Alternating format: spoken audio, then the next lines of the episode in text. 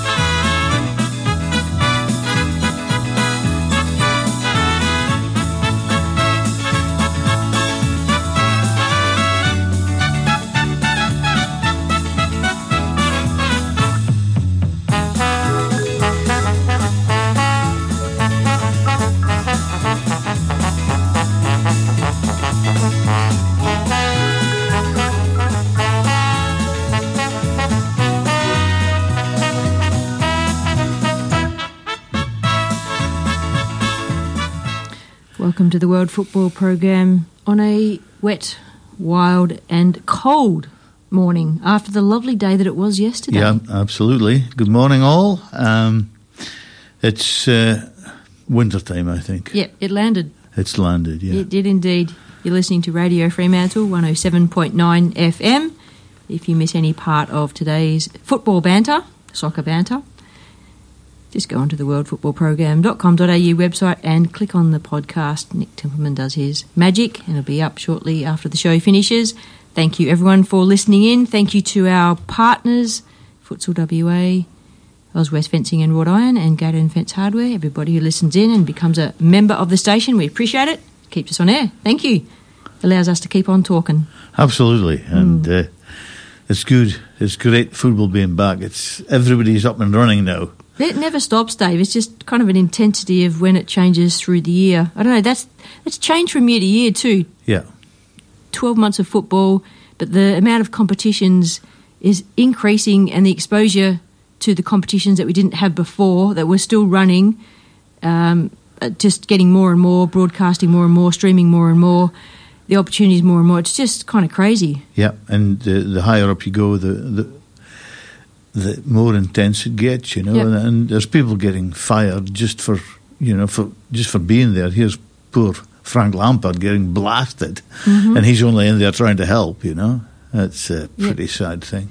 More injuries occurring too. Oh, especially in the women's side of football, I've noticed. Well, not especially, but it's a, a growing thing that's happening as their timetables are getting more compact. Yeah.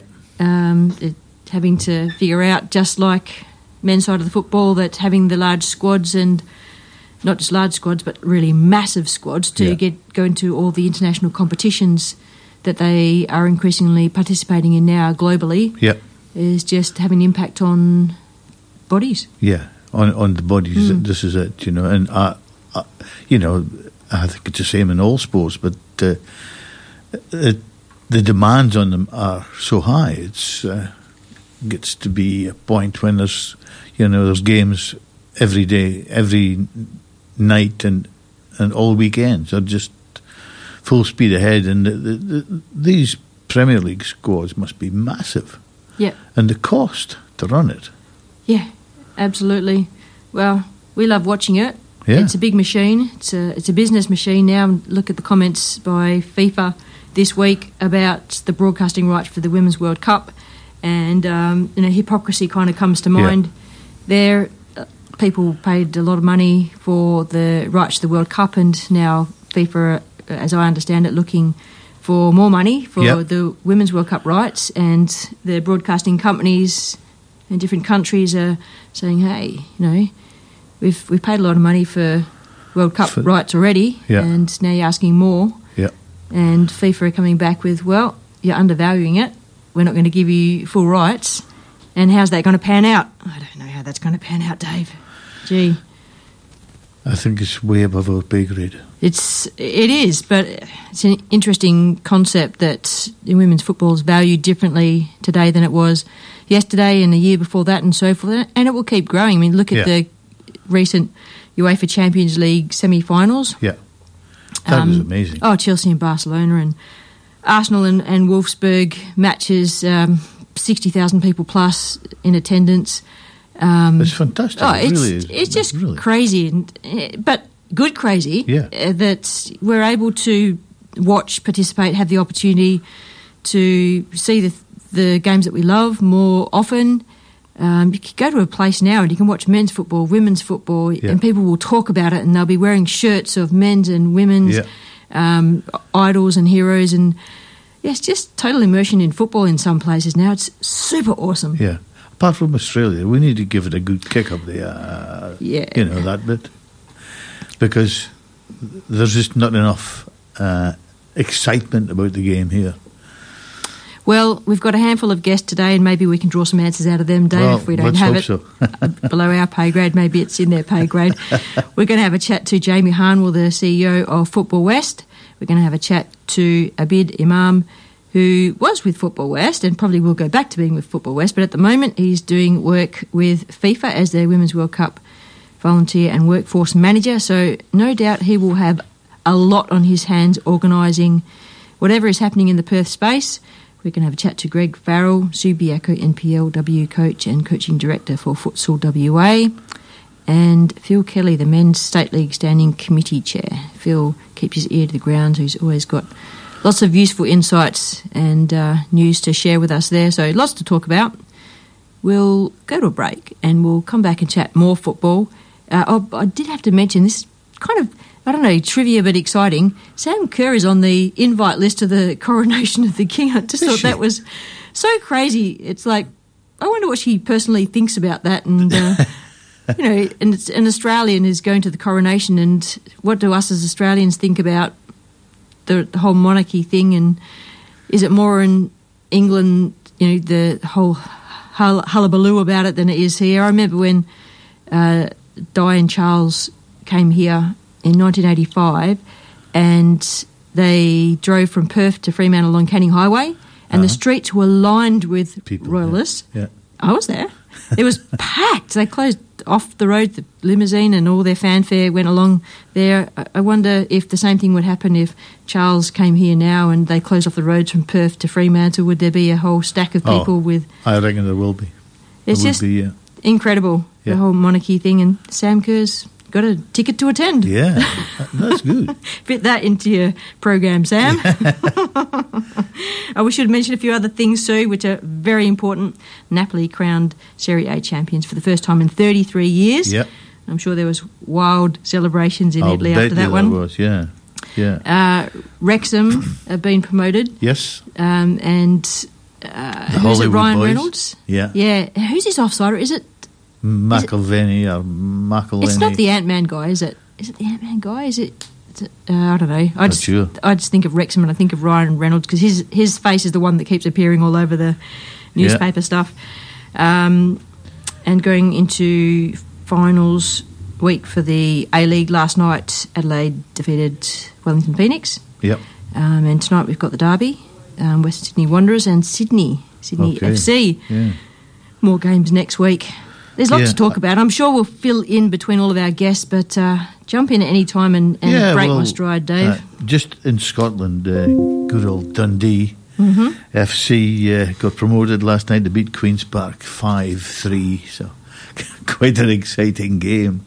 And by all the by all accounts, the, the um, you know, it was just end to end stuff. A proper game of football, you know. You, you watch it on streaming or the Scottish no, I football? didn't. I didn't. I- I've yet to do that. Yep. I'll get it done maybe uh, tomorrow. Yep. I think it's uh, pretty amazing that we have all these conversations. There's all this opportunity to watch football now in different services. And uh, I'm at work and I'll have a customer come in and he'll be wearing a soccer shirt Yeah. or a football shirt, and uh, and I'll strike up a conversation with him, or I'll be out on site and the customer will be talking while I'm measuring up a gate or something, and and they'll talk about Sam Kerr, or they'll talk about uh, Ange Postecoglou, and I'm like, this is pretty cool. We're having a soccer conversation just while I'm actually working it. Yeah, It's great. The world Yeah. game. absolutely. And there was a female, the, the women's game last night. Arsenal beat Leicester 1 0. Uh, so that's, you know, we were just talking about the top end Yep. playing too much football or playing a lot of football. Yes. And uh, here's a Friday night game, and they'll probably be- playing again on Monday. Or Yep. Yep. Yeah. It means a lot of money will eventually be going into football on more of an equal basis because if you say have I don't know twenty players in a in a squad in women's Super League in England, UK, and um, they compete in two more international competitions a year than they did five years ago, so they have to take on more players that Yeah. can be at that level of football. So the budget for the club is more. yeah, Um, so you know, membership to the club might increase, or rights might be a bit more expanded for that league uh, across you know wherever. So you know, all this money and business opportunities, and yeah. it's just that the whole you know beast moves on, Dave. Yeah, but you know, uh, I I must admit, I I like watching the women's football, and uh, they seem to do it without fear. They're just willing to have a go, you know, take a pot at it, and uh, it just makes it that little bit more exciting. So some of the men's football, it's like mechanical. It's Interesting. it's they, they they work it out down to a T, you know. Yep. Everyone has their own job to do. Yep. If you, if you don't do it, you're not playing next week, sort of thing. You know, it's uh, Yep. pretty tough.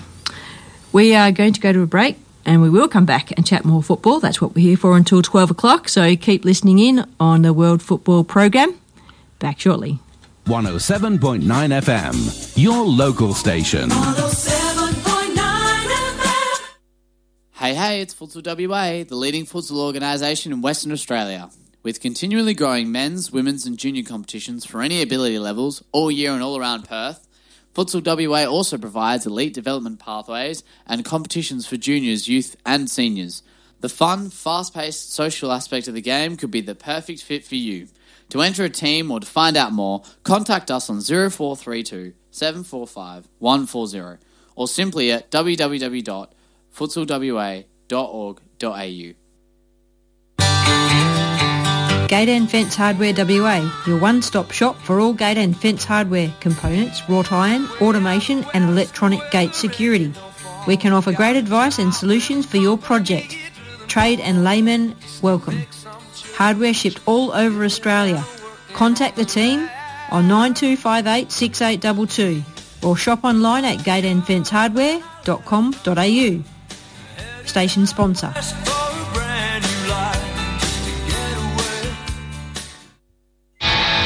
Everybody has goals.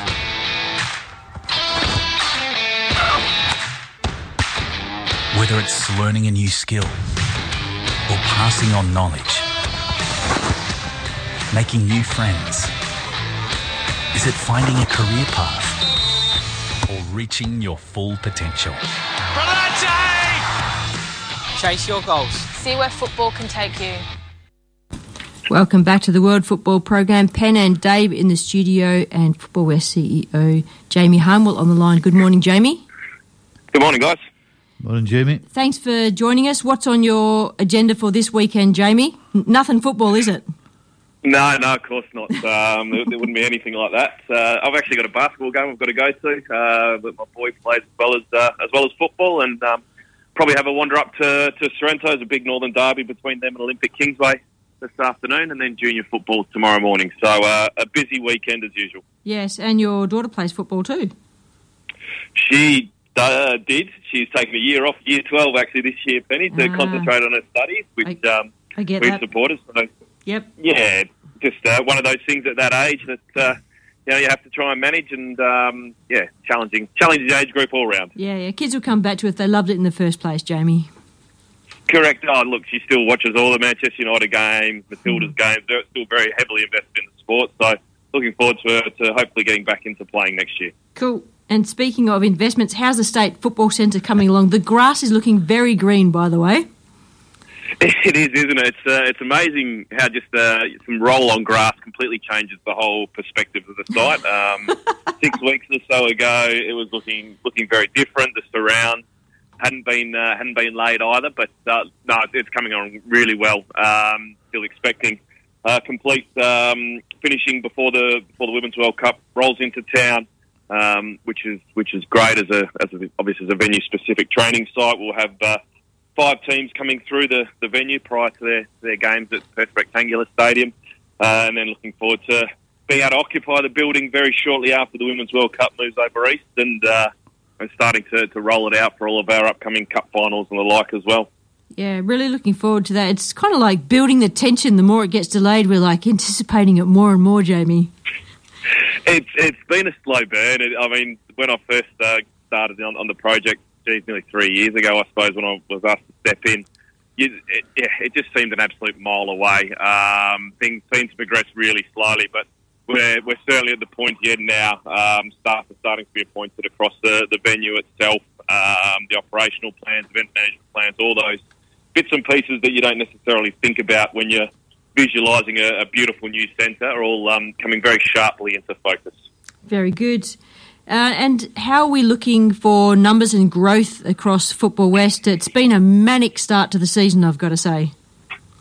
Yeah, look, it's been a challenging, challenging start. The, the growth for, for Football West is still there. We're still tracking it well over 10% um, for our traditional registrations. Um, our other programming, our schools and the like, is, is even higher than that. Um, that's been been really pleasing. It's um, it's been a challenging start to the year with the introduction of a of a new competition management system. Um, there's always going to be some, some teething issues moving into that, and that was part of the consideration of doing so.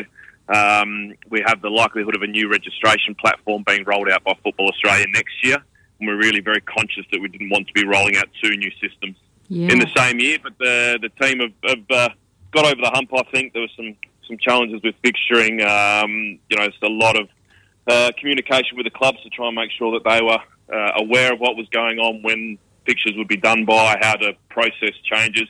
And it's just the challenges of one, a, an ever expanding sport, but I think uh, partly as well um, the expectations of, of clubs, of people. We, are getting a lot more parents, coaches, uh, even players contacting us, uh, which then makes it uh, tough to deal with the volume when you're trying to work through with the clubs uh, across their requests as well. So the team have done a, a great job. They've put a, a, lot of hard, a lot of long hours in um, over the past few weeks, and, and things are just starting to settle down now. What about facilities and new clubs? Can you tell us if there's been growth in the numbers of clubs across Perth or WA and how are facilities coping with that growth?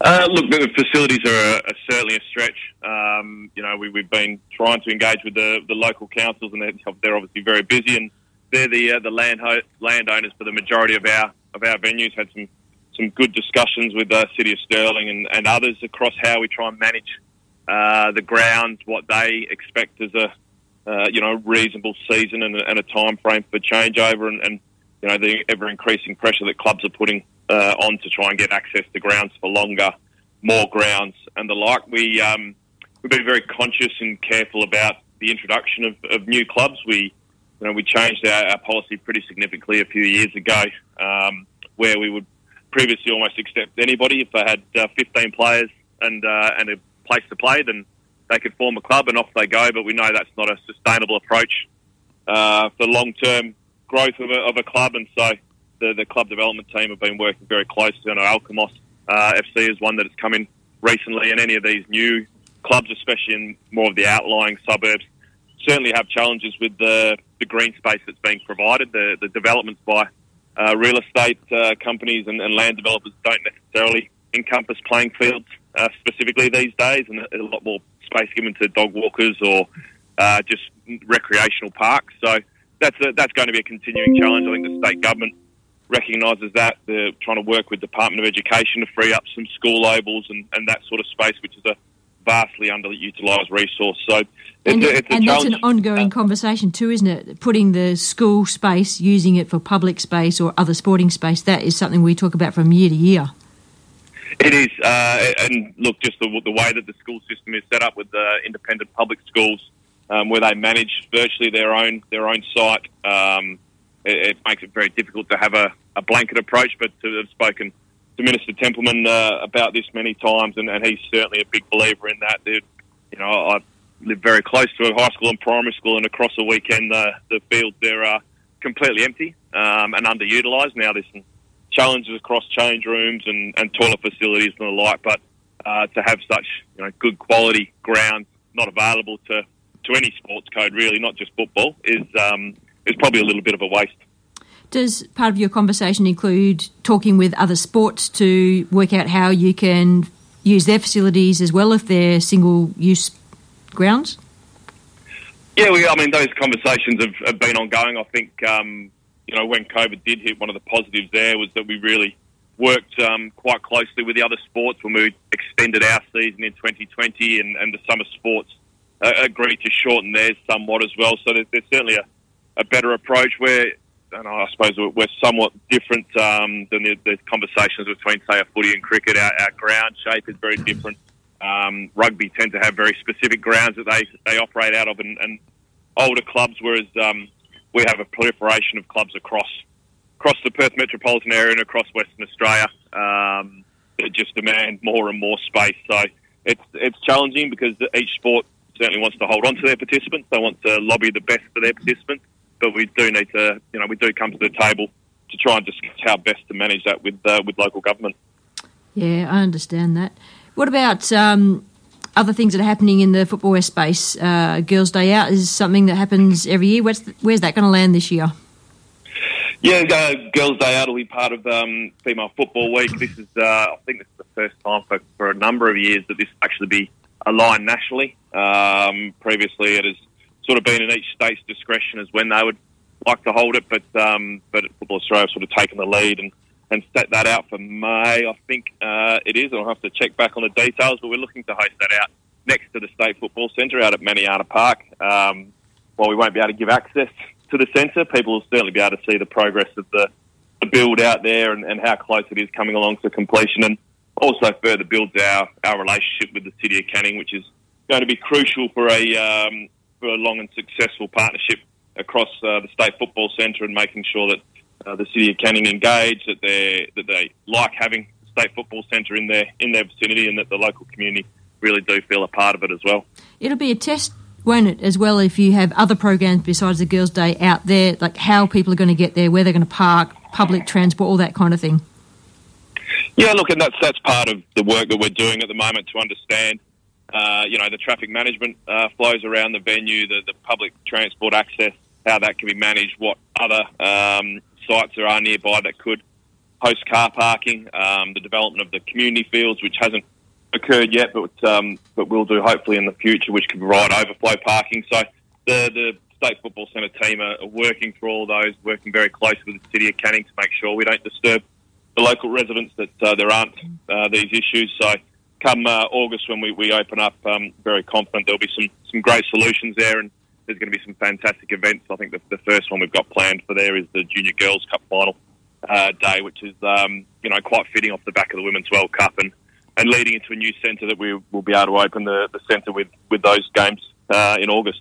Has there been many organisations approach Football West about events to do with the Women's World Cup? I know the Girls Football Festival, the Community Festival, has uh, been one that's lobbed in the July 15 and 16 space. But um, has there been many other organisations go on board with World Cup and trying to factor in something before the World Cup happens?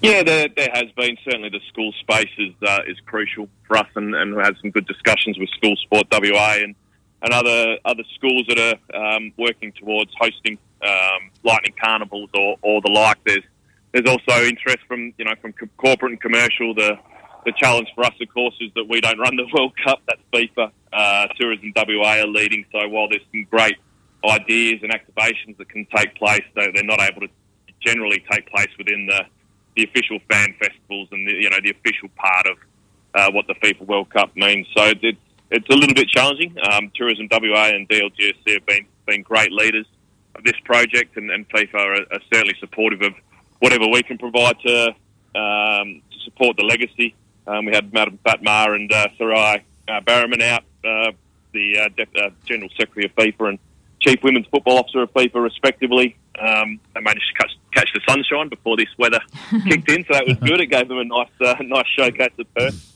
Um, and their message was very clear as well that they want this tournament to be a, to be a springboard for the game for many, many years to come. How is Perth going to see the Women's World Cup? You and I are talking about it, but we're already converted. Is there things that Football West are organising or aligning with Tourism WA or, or FIFA to get the message out beyond the converted?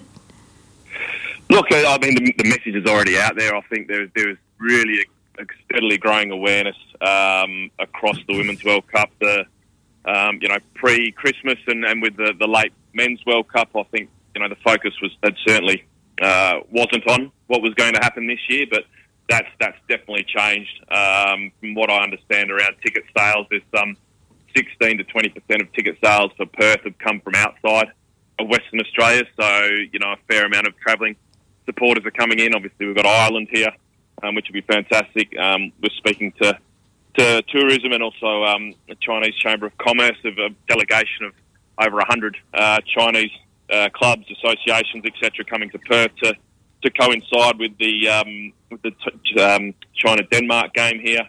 Um, we're looking to host the Shanghai FA, who we've had a mem- uh, MOU with in the past as well. So there's there's a lot of things happening in the background. It's, it's hard to keep track of them all at times. It's like having all those spinning plates going around that you just make sure and trying to go back and, and make sure they're still spinning. But uh, really exciting couple of months coming up, and and you know, the Fans Festival um, at Forest Place is going to be fantastic. And I know um, Tourism WA are going to do a great job in uh, in really promoting this this fantastic event. And there's a lot of things I want to ask you, but there's just a couple more more things that people have prompted me about the the grading concept that's been introduced this year. How's that working for Football West? Oh, look, I think across the, you know, it was a it was a necessary uh, thing to do in the women's league with the restructure based off our review last year. It was going to be very difficult to try and place teams based on on what we thought. Uh, so that was certainly required. It, it's it certainly had some challenges, um, and it will do. Uh, you know, for the for the refixturing that'll occur uh, this week, I believe, once those results are in. Uh, but that's something that you know we won't have to do again, probably. Um, the Masters grading has had mixed reviews. I must admit, it was something that uh, we received uh, a lot of uh, questions and, and complaints about each year for teams being allocated into different divisions. Um, no one seems to want to play in the top division for some reason. They they all want to play in Division Two or Three. So that's certainly had its challenges, but we've uh, we've worked through those. Uh, I'm very confident we'll have the, the fixtures out for the Masters for the rest of the season on uh, on Monday afternoon. And did you want to give out your number in case clubs want to call about that? I- I've had enough messages and, and what have you to, to know. And, and look, speaking to people that I love the Masters part of part of the game. I go down and watch uh, few Masters games when I can because I think it's hilarious. Uh, but it is it, it's challenging. It's always been a challenging because people want to enjoy themselves. Some want to be competitive. Some just want to have a social kick about. So to try and find that balance across a number of clubs and, and even a number of uh, players within the, the same team have very different ideas about what they're playing for. So Yeah. it's uh, it's an enjoyable part of the game, but it does take a bit of uh, hands-on management to do. yeah. Um, yeah, it's quite abusive, actually. Jamie. you know, you're out there trying to do your best, and you're just a, a bit old, and uh, some young guy goes whizzing past you, and you think, "Bloody hell, I need to catch this fella," you know. And uh, Are you there's a the few right holes position, come out there. I can tell you, it gets a bit fiery. Yeah, yeah. Uh, Jamie, I, I know that you have to go, so we'll leave it there. I really appreciate your time. Um, we'll um, catch up with you another time, okay? Yes, absolutely, my pleasure. Good on you. Thanks, Jamie. Cheers, Jamie. Bye. Bye. Bye. That was Jamie Harnwell, the CEO of Football West, bringing us up to date on, on what's happening there.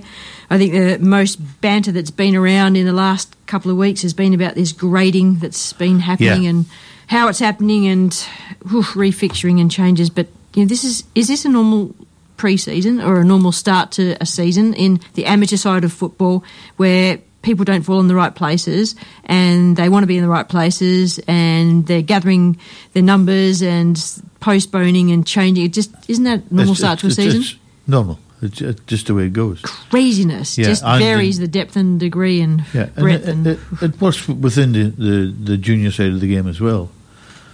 Uh, it's difficult because you Yep. get teams winning 10 0 yeah uh, and higher, and uh, where do they go? You know, and some coaches are not happy to accept the fact that their team is maybe in the wrong division, either at the high end, the high scoring end, or the low scoring end. Yep. And fortunately, for the more, shall I say, dare I say, the more organised parts of our game, which are the professional and semi professional parts, they're dedicated. They have their squads, they have their tiers of football, they know when their fixtures are going to be.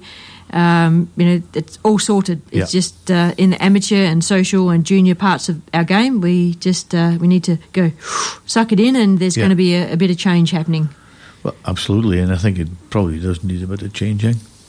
So we all fall in the right place. Yeah, You'd like to think we fall in the right place a bit more each year, and we don't have so much challenge. yeah. The, the trouble is, is uh, clubs and teams coming in and falling out, and they don't know how it all works, and it can be extremely difficult for them. I like what Jamie said about changing the policy about new clubs coming into the Yeah.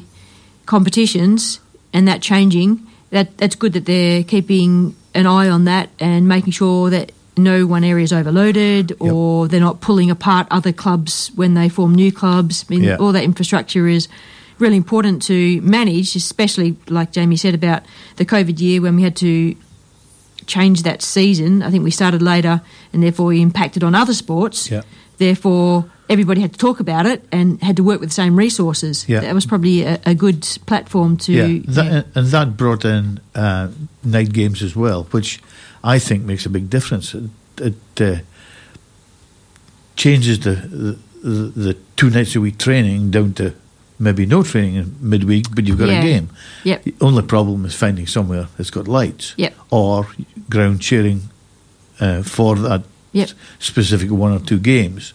And we're sort of lucky at, up at Mum, we've got two synthetic pitches with excellent lighting when we we did allow people to come on and play up, uh, play games to, to get their leagues finished in time before the council shut them down. And Winthrop increased their lighting capacity and they've Yep. got the new facilities there, which are hopefully going to be open on Sunday, which is amazing. And that happened all through the COVID period. Yep. So it'd be great to find out if your club out there has gone through the same structural changes with facilities and lighting upgrades. It, it's good to share these kind of things and the impact on other clubs in the public open space and Yep. where the different sports have seen those facilities upgrades because they've happened because of soccer or they've happened because of multiple sports using the same facility and the council has gone, well, okay, there's lots of different sports using that facility together. We must upgrade for it or soccer has pushed the barrow and done it for their cause. I'd be really interested to know how they've gone about it and, Yeah. and how many clubs have, have got those upgrades during the last uh, two or three years. Well, in in the the Melville Shire alone, there's something like 48 uh, facilities that need upgrading. Yeah. 48, you know, and it's probably a million bucks each, maybe even more, It's crazy. because you've got to put in uh, the the changing facilities for uh, um, male and female. You've also got to put in disabled toilets Yep. where people can actually get into, Yep. Uh, and uh, it's just huge. It is. We're going to go to a break and we'll come back and chat more football after this with Abid Imam from FIFA. This is Pen and Dave. You're listening to the World Football Program.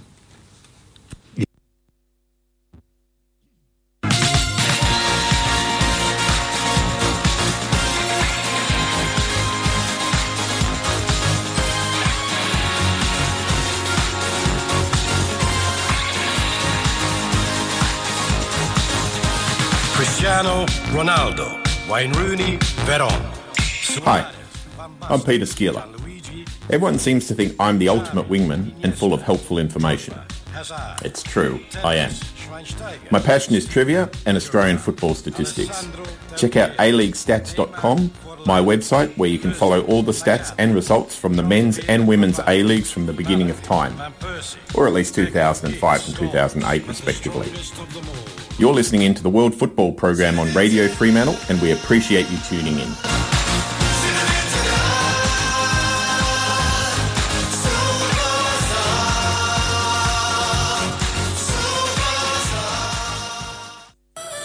Greatness is all around us. On pitches, fields, and playgrounds, at home and far away. It lives in the past. And it's in the faces we look up to. And in those we see every day. Greatness is all around us. It takes us beyond limitations, beyond possibility,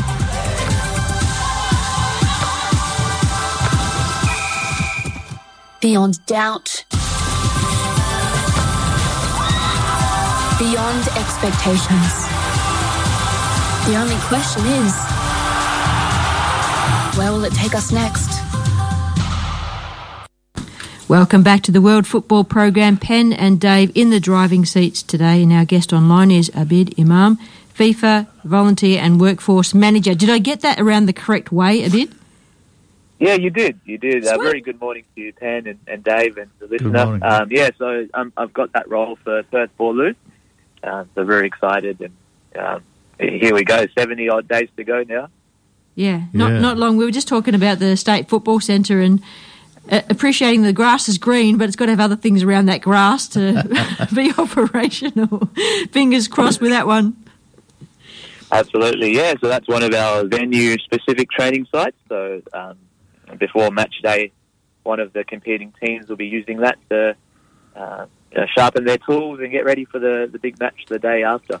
How long before matches will teams be landing in Perth? Do you know? Um, it, it, it varies. Uh, as we know, there's two teams here that are using Perth as um, a base camp. So with Haiti, that will be at Sorrento and Denmark in um, Kingsway. So uh, Olympic Kingsway's home ground. So it will vary. You know, teams have their different ways of doing things, and uh, that's what our organising team is uh, getting ready for. You know, making sure that they have a, a smooth stay, and across all the training sites, everything's there for them. So, yeah, uh, that answers your question. It's um, it's all across the board, Penny. Yep, yep. There's a, there's a lot happening, and we were just talking to Jamie about the the new um, management system that's been introduced this year and the grading system that's been introduced, causing a lot of uh, conversations and challenges. But uh, it's you know it's the, the pre-season. It's it's what happens at not necessarily pre-season, but the beginning of a season. Um, everybody's got lots on their plate, just like you have lots on your plate in 70 days or so. The World Cup lands, and uh, there's a lot on your plate, young man. There is Penny, and uh, right now we're really immersed in working with our wonderful team of FIFA volunteers locally here. There'll be about 400 uh, on the team, and I'm really excited that you're one of them. When I saw your name come across, Thank you. I'm excited Uh, too. Yeah, yeah, it's awesome to have yourself as someone who's so involved and um, huge, huge person in WA football, and and uh, great to see people from our local clubs as well get involved. And right now, we're sending roll offers to those who have been uh, fortunate enough to uh, go through the process and, and be successful. So, um, you know, while it's 70, 70 something days till the first match in Sydney and Auckland, there are teams who will be arriving much earlier and a lot of activities beforehand, so it's even less time. But uh, for the volunteer program, I think it would be really great to connect our football community, sports loving community to see what's going on behind the scenes for a, a FIFA Women's World Cup. That's one of the things that I'm really looking forward to. And dare I say it, this part about the sport really, uh, it really um, gives me inspiration where I can meet people outside of my local environment and talk about their experiences in football. And look, as a as a media person, a, Abid and Dave, I love sharing those stories. Yeah. I, I don't necessarily have to talk. I mean, I do talk. I'm, I'm good at talking, but I like to hear other people talk about their experiences and then share them and just see what happens from there. Does it make someone else's life better? Are they inspired to do something? Um, you know, whatever it is, I, I love that Abid. That's it, Pen. And you know, I, um, anyone who's been to World Cups or big events like that, um, I'm an, I'm an addict myself. I've been to this will be fifth FIFA World Cup, and the big thing is the matches are 90 minutes or or plus plus and minus you know extra time, but um, it's that time off the field and those hours that you get to speak with people from different countries and different backgrounds about that common love for football and that invisible work of the friendships that are forged and those memories. So, yeah, really excited that that can come to our city first uh, Boorloo, and and we can have the visitors from the Denmarks and the Haitis and Canada and Ireland and all the great countries that will be um, fortunate to play here. Now, I just did my maths. Did you say five World Cups you've been to? I'm, I'm already counting this World Cup, so maybe I'm a bit presumptuous, but yeah. You're a bit baby. yeah, yeah, yeah. Um, no, I have. I've, I've been really lucky. It's something that I, I love so much, the World Cups, and it's almost like the United Nations, but a festival of football, you know. And um, when you come from Australia, where you know you have to wake up at 3 a.m. to watch the big games in the Champions League and finals, to actually be in a place where the World Cup is happening is really surreal, and you, you you're in a place where football is number one, and uh, you know sometimes here we're we're fighting for that. So uh, to have that feeling, it's, when you're an Australian uh, over there, it's the best thing ever. Yeah. so when you say you've been to five World Cups, is that all men's or? Yeah, at the moment, men's. I have been to a women's uh, final in Rio at uh, the Maracanã Stadium, and I got to see the Matildas play Canada in Sao Paulo as well, which was really amazing. Um, unfortunately, Matildas lost to Brazil on penalties in that uh, Olympic quarter final. But uh, yeah, that that was magical. So this will be my first uh, Women's World Cup, and can't wait. Absolutely can't wait for the the vibe. What's the uh, fans here in Perth got? Uh, what do they have to look forward to in the lead up? So between now and when World Cup lands in July, what is going to be happening that we can inspire them to get along to? Yeah, it's a really good question. Um, there, there'll be some news to come out soon about the Trophy Tour. Uh, so the Trophy Tour is happening across the world at the moment, um, traveling across some of the big cities, uh, competing nations, and it will be coming to Perth uh, much closer to kick-off. So there'll be opportunities for our local residents and even regional residents. So we'll be going to parts of regional WA. Um, Tourism WA been amazing and um, looking after these types of initiatives to get everyone excited. Uh, even this week, Jamie might have mentioned it earlier, but uh, to have the FIFA Secretary General, um, Madame Fatma Samoura, and having Sarai Bareman, the Chief Women's Football Officer, in Perth, and getting to actually get out to grassroots clubs. They were they were out there a couple of nights ago delivering a game changer certificate, the new Football Australia Club Development Program, and engaging with Mini Roos players, and, and that was really wholesome. So that was great to see. Um, so yeah, definitely get get excited by the trophy tour.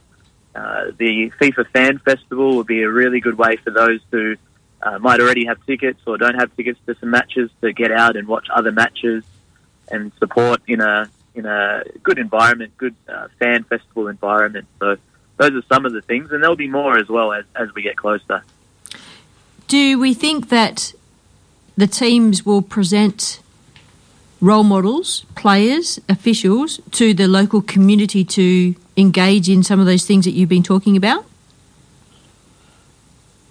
Without knowing the exact schedules for some of these teams, and of course, uh, their number one priority is this is the biggest thing in their lives, their careers, to be focused on Yes. delivering for their countries. Um, absolutely, there'll hopefully be some opportunities for fans to get up close and, and hopefully interact with players. But I, I don't know exact schedules, and there's others working on those types of things right now. But uh, you know that would be a lovely thing, and especially for those uh, young players to be inspired and to meet those heroes. Down in Fremantle, I've mentioned this a, a few times. There's a real estate uh, group called Scoop Property, and on the side of their wall is the Sam Kerr painting. I don't know if you've seen that. I might have mentioned that one to you before. I would love to see more of that around Perth, like big banners, posters on the side of bus stops and stuff like that. Do you reckon we're going to see that? Did you put a word into someone about that a bit? How awesome is that uh, mural, by the way? It's so good, isn't it? Yes. It's uh, um, yeah, and I mentioned it to Sarai uh, who's yeah the chief women's football officer at FIFA, and she was like, "Yeah, I'd love to see it myself." And I, I've seen that FIFA, uh, FIFA Plus, uh, the, the channel for uh, media content for FIFA, they've done a little story on Sam Kerr, and, and they have showcased the mural in parts of it as well. So Nice. they're they're aware of it. Uh, of course, it would be amazing to have more of these things. So watch this space. I'm sure there's there's some uh, something in the works, Penny, that that will happen. Nice. Now let's talk about uh, ticket sales. What can you tell us uh, about how things are going? Um, of the 64 matches uh, for the whole tournament across Australia and New Zealand. We've got five here in uh, Perth Rectangular Stadium, also now known as HBF Park or Perth Oval for those who uh, who've been there before. And uh, yeah, there's, there's been a $35 million upgrade, so the stadium's now good to go. And, and the five games that we've got, when you actually look at the list, it's, it's actually really exciting. So the first match is Denmark China um, on a Saturday night, and, and you can only imagine with the, the Chinese support being in that time zone as well, there's going to be a lot of eyeballs on that match. And that one is we encourage everyone to check out FIFA.com slash tickets to uh, just keep up to date with it, and, and more tranches of tickets could come online. Uh, the second game for us is Canada Ireland, which is going to be an absolute belter. We've got you know Olympic champions versus Ireland, who their World Cup debut, and uh, we know that there's going to be a really strong Irish contingent here on a Wednesday night, so going to be a big night in Perth on Yep. the Wednesday. Uh, and then our third game, Denmark Haiti, is interesting because both of those teams will be based here in Perth, Boorloo, which means there will be a, a local connection and um, and there will be that, that element to it. Uh, we've also got uh, uh, Panama Jamaica on a Saturday night, so I think that's our third game actually. Yep.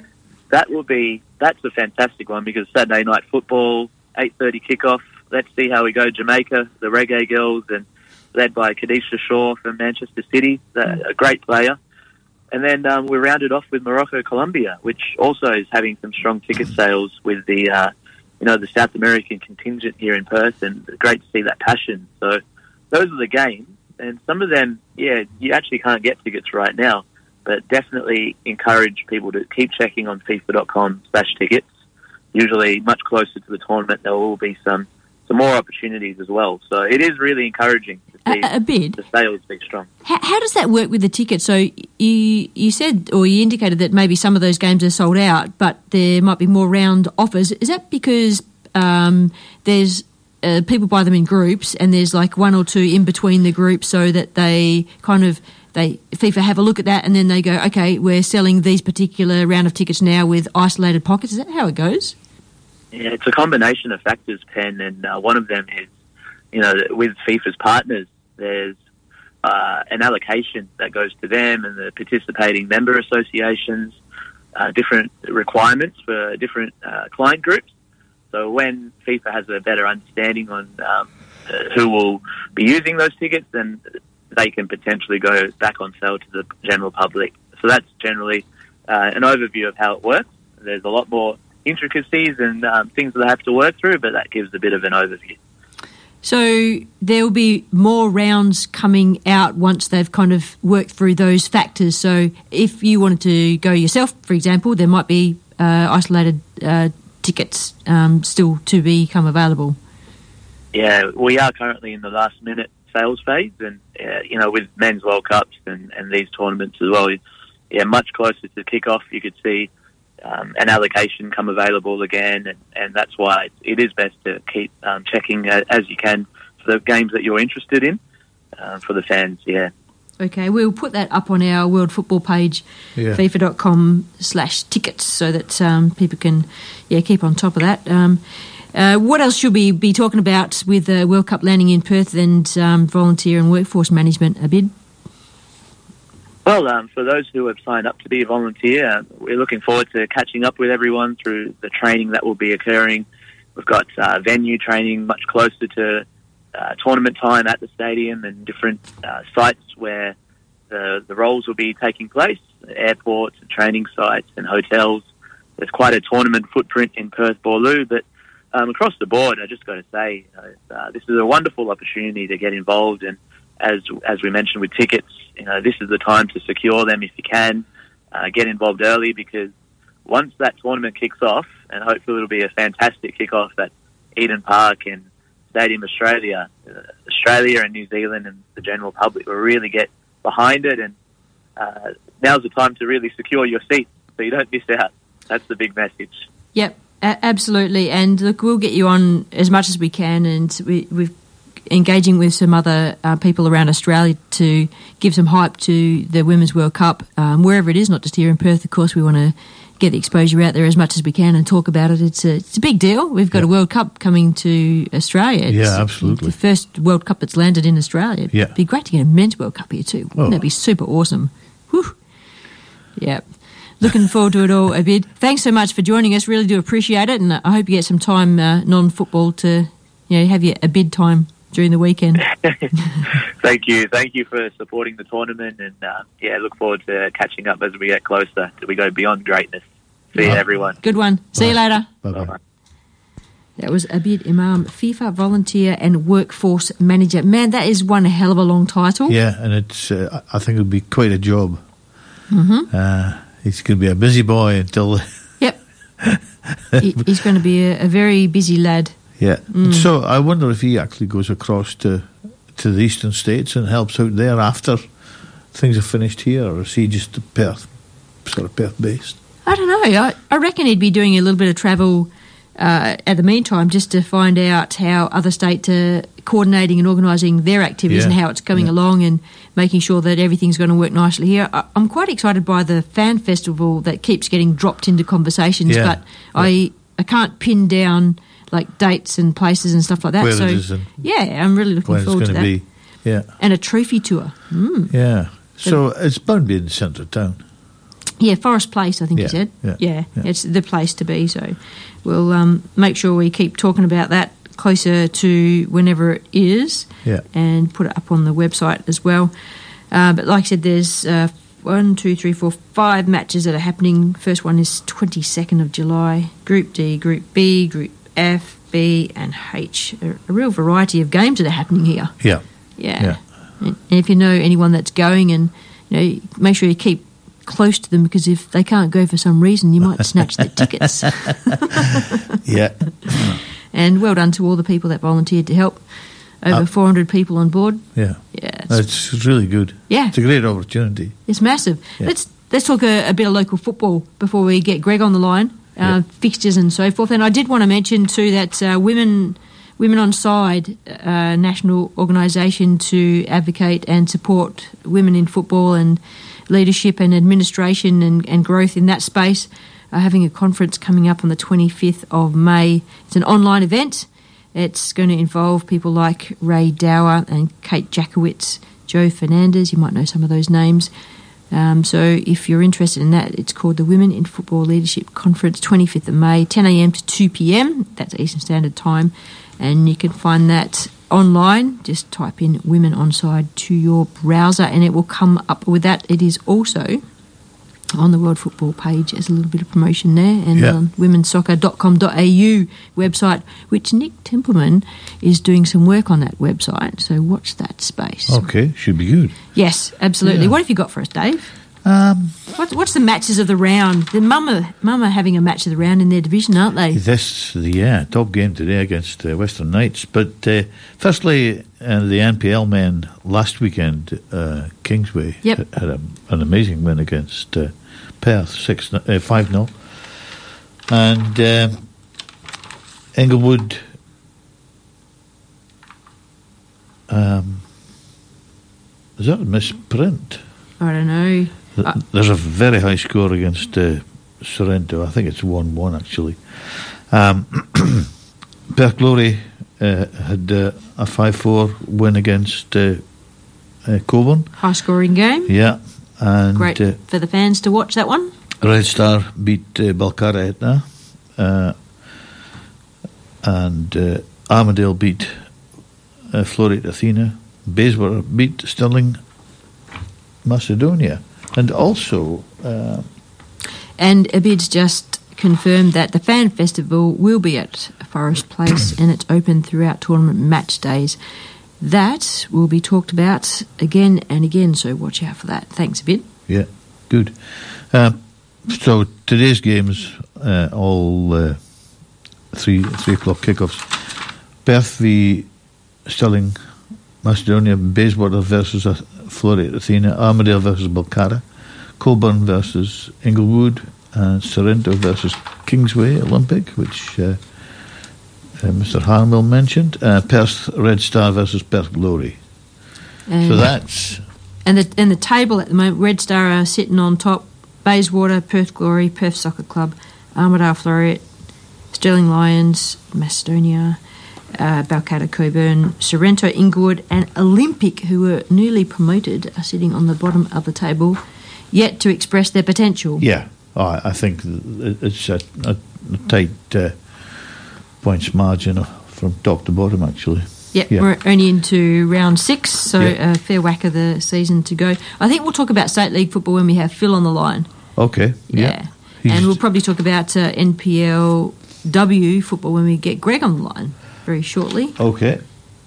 That's, Um, what else have you got to present to us, Dave? Let's talk about the A League. Let's talk about the A League, shall Yeah, we? Yeah. So um, the table finished with um, Melbourne City on top, uh, Central Coast, then Adelaide, Western Sydney Wanderers, Sydney FC, and Wellington Phoenix in the top six. And Adelaide played Wellington Phoenix last night. That was a 2 0 win to Adelaide. And tonight's game is the Derby. Derby, Derby, I'm going to say Derby. Yeah. Uh, Western Sydney Wanderers and Sydney FC are playing. And I'm not sure if that's on free to wear on 10 play, but I'm going to guess that it will be. Definitely on Paramount. And I resisted for a long time, but I've signed to Paramount because I want to watch the football. Yeah. And then the semi finals kick in next week. Um, there is. um, last week's results. Last Okay. week's results uh, for the games, which was the last round, was Perth Glory lost to Western United two one. Uh, Melbourne Victory lost to Brisbane Roar one 0 Wellington Phoenix beat Macarthur. Uh, Sydney and Newcastle Jets was a nil all draw. Adelaide lost to Central Coast 4 1. And Melbourne City defeated Western Sydney Wanderers 3 2. Crowds range from about 12,000 at the Adelaide game to, well, zero at Melbourne Victory's game. Yeah. there is uh, um, an interesting thing that has come about just which wasn't advertised that well was the three strike policy. Have you heard a lot about it? For the A League? No, for the, of the local football? Yeah. Uh, yeah, absolutely. Is that juniors or is that introduced right across the board now? Uh, as far as I'm, I believe, is uh, in the junior ranks at the moment. Yeah, yeah, But, uh, definitely. Disciplinary measures to try and um, encourage clubs to foster good culture and respect Yeah. with their members. And that, that helps ground marshals at games as well too. I mean, if you've got overriding policies from the organisation, then ground marshals marshals can ref- refer back to that when people start to get a bit unruly. Yeah. It's not just the club doing this; it's the whole association. We want you to have better respect for everyone. Yeah, absolutely. And, uh, you know, three strikes, meaning that the third strike can mean that the whole club gets penalised. That's right. And lose points Yep. and lose trophies and. Yep, absolutely. You know, so, so the club would really want to impress upon their membership to do the right thing. Yeah. Yep. Absolutely. Yeah, so education. It's about prevention, right? Well, we don't want the bad behaviour to occur. Yeah. We don't want it to occur and then go, okay, we're going to get disciplined. We want the club to be preventative and educate their membership, put it in their policies, their guidelines, put signs up, talk about it, Yeah. you know, whatever to educate. I think you know each club has a responsibility of to to look after their their own bad behaviour and and have policies in place and people in place to to stamp it out. Yeah, and we're not talking just about um, parents and officials having bad behaviour. We're talking about kids as well. Yeah. I mean, the kids have to. I mean, they they look at the adults and they'll mimic behaviour, Absolutely. or they'll, if they're not. Um, uh, if they're not guided, then they'll just express behaviours, and then they'll have to be told. So, you know, we've all got to be role models to ourselves and each Yeah, other and the kids absolutely. as well. But it, it, it's down to the coaches as well. You know, the, some of the behaviour that goes on is. Uh, Wow, it's across the board. Thanks, Phil. Sadly, the first strike was given to Dianella a few weeks ago in State League. okay. There you go. Whew, we are going to talk more about that when Phil's on later. Thanks for listening in, Phil. Yeah, well done, Phil. I'm very happy with that, actually. Yeah. Because after that referee attack uh, earlier this week and in Sydney, when that guy got. He was in hospital, and the, I think it was uh, grievous bodily harm the guy got charged with, and he's been remanded. Um, that that's awful. You, d Yeah. you don't want that to happen. You, we need referees. We need officials. We need volunteers in the game. Yep. So we we can't do without them. No. We, we've got to act as human beings. Just that aggression that comes out in the white line fever with Yeah. any sport sometimes, Dave. It's crazy. It is. We, we've got to pull our kids in. We've got to pull our mates in. We've got to pull other people in, even if we don't know them. Yeah. We've got to somehow figure out how to approach people in some kind of gentle and patient way that isn't violent and aggressive, like the behaviour they're displaying, and just calm down. Yeah. You know, we've got to be here and do the right thing for the kids and the other adults that are playing the sport. It's really hard to do that, right? Not respond in the same aggressive way, and that's why conflict and arguments and uh, punch ups and you know all this right occurs because the eye for an eye. Yeah. Whew. Absolutely. It's hard. Very hard. Mm, Anyway, thanks very much, Phil, for uh, keeping us right here. Good one. I think we'll go to a break and we'll come back and we'll chat with Greg Farrell, who is ready to have a chat to us. This is Penn and Dave on the World Football Program. Thank you for listening in and keep on listening in. Radio Fremantle 107.9 FM.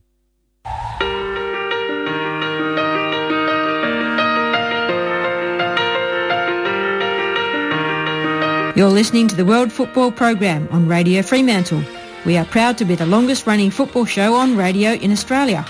Join myself, Penny TannerHoath, Pete Skeeler, Sean Kelly and Hugh Best every Saturday morning in the 10am to noon space. You will hear football conversations with a range of guests and gurus. The show lands as a podcast on our website and you can subscribe so you don't miss an episode. Thanks for listening in to the World Football Program.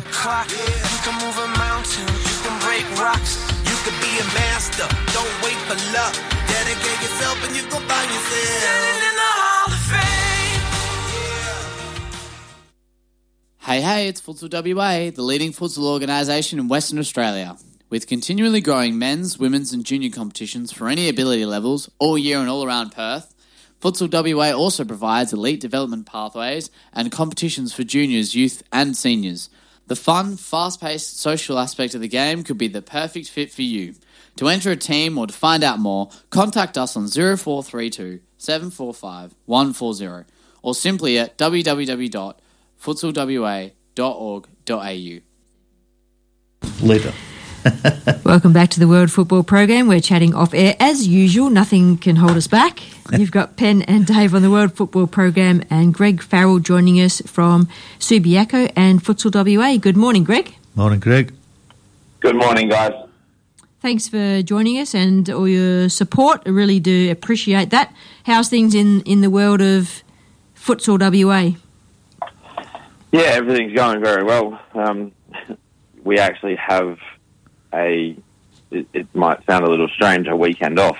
Um, still not really 100% sure what to do with myself, but um, we we actually just finished all of the, the Superliga uh, grand finals last weekend, um, and we've got presentation night coming up in a couple of weeks, but this weekend and next weekend there's a little bit of downtime. I am doing my uh, FFA B diploma starting during the week, so I guess that will make up for the fact that I have had a few hours off today. But um, You're talking yeah, about your co- been- coaching accreditation, aren't you?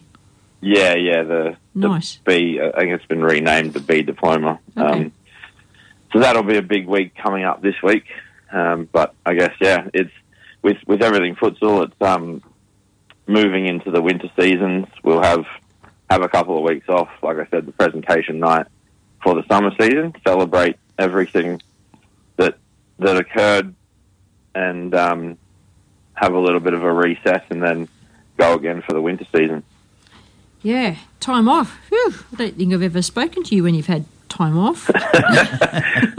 No, it's it's a little foreign, so we'll, we'll see how we go. Yeah, wow. I guess that means uh, a lot of thinking time when you're not actually, you know, you got your hands and your feet engaged doing things. You can just uh, go, oh yeah, I can have a think about this now and consider what we need to do and how things have gone and so forth.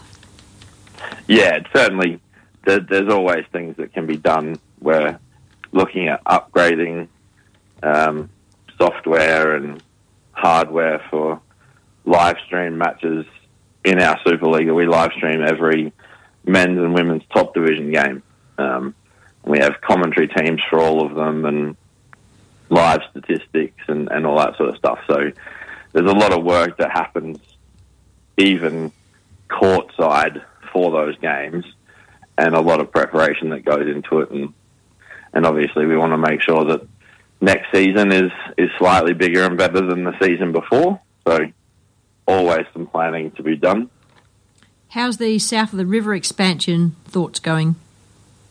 Uh, I know, I know you- you're very, very keen for us to, to have something down there. Um, oh, look, there's there's always planning occurring, but things have to have to be, I guess, right, and the right facility and, and situation hasn't yet come up, but we are always looking. Good. All right. Open mind. That's great. Yeah. Um, what about uh, travel for teams? What's happening? Um, it's a World Cup year. Will that kind of impact on anything that Futsal WA are doing in regards to travel anywhere?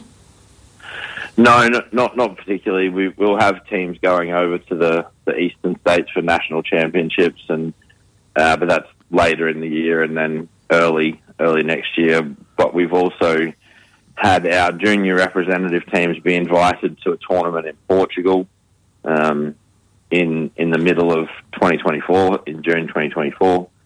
So we are starting plans for that with with those teams, um, and we're also we have the the Super League of Western Australia, and then the there are, are teams from various other regions, um, different associations adopting the the Superliga logo and the the Superliga branding, and we had the first ever Superliga Australian Championships last October in Brisbane, and then the next one this year will be later in the year, either um, here in Perth or potentially in Melbourne. So certainly, even though today is a day off, there's still lots to be done. How does the growth of women's football generally across the globe impact on futsal? I, think there's, I think the big, the biggest thing, in my opinion, is just the visibility of it. So, the fact that what 15, 20 years ago, um, women's football was not really at the forefront of anybody's thoughts, barring a very, very small section of the community. Um, like I, I was good friends with people who played in the QAS Sting, which was the, the Brisbane Women's National League side. But now it's commonplace for people to talk about Sam Kerr, Hayley Raso, Ellie Carpenter. Like we have some of the best players in the world, and it's not just like a, a Lisa De Vanna or sort of an outlier. It, it's commonplace now that we have some ridiculously talented players. But this is not But- just about female of- football, is it? There, there, there's surely some male footballers that you'll put into that conversation. Um, I don't think we have any male footballers that are at that level at the moment. Right. I don't. Well, I, I, I struggle to think of a Socceroo who is playing in the Champions League um, at, at at a. Like, I don't think any of the, the Australian players made it into the even the group stages of the Champions League, barring the ones who were at Celtic, and that didn't go very well. Um, but certainly none of them made it into, the, I think, the knockout stages of the Champions League. So I just don't. I, I think the the Socceroos have had sort of 20 years of very, very good, or 17 years of very good squads and, and very good performances and results. But with the Matildas now, they are at the forefront of, of national conversation. If if somebody doesn't know who the Matildas are, it's by choice, really, um, or because of a, a specific situation. But the the visibility of the women's game has improved so much that now it's like young female players don't just have one person to look up to; they have many. Yeah. Um, I do think as well, like it's, it's something that in through my roles at Subiaco and, and through futsal, we've we've also tried to really focus for female players on injury prevention. Um, the statistics on women's or female ACL injuries, even just recently and leading into the World Cup, has just been horrific. So with um, Futsal WA and, and with Subiaco, we've put into place um, specific components to training sessions in the warm up so that we are looking to help those female players to strengthen specific parts of their their legs so that they are less likely to then incur an ACL injury. Um, unfortunately, I think it's a I think we're up to about 25 players are missing from the Women's World Cup this year because of ACL injuries. And it, it's just been ridiculous. And like I said, it's something that we've we've spoken about, and we've got a, a fitness coach has come in with Subiaco. Um, I last year had one of my futsal players.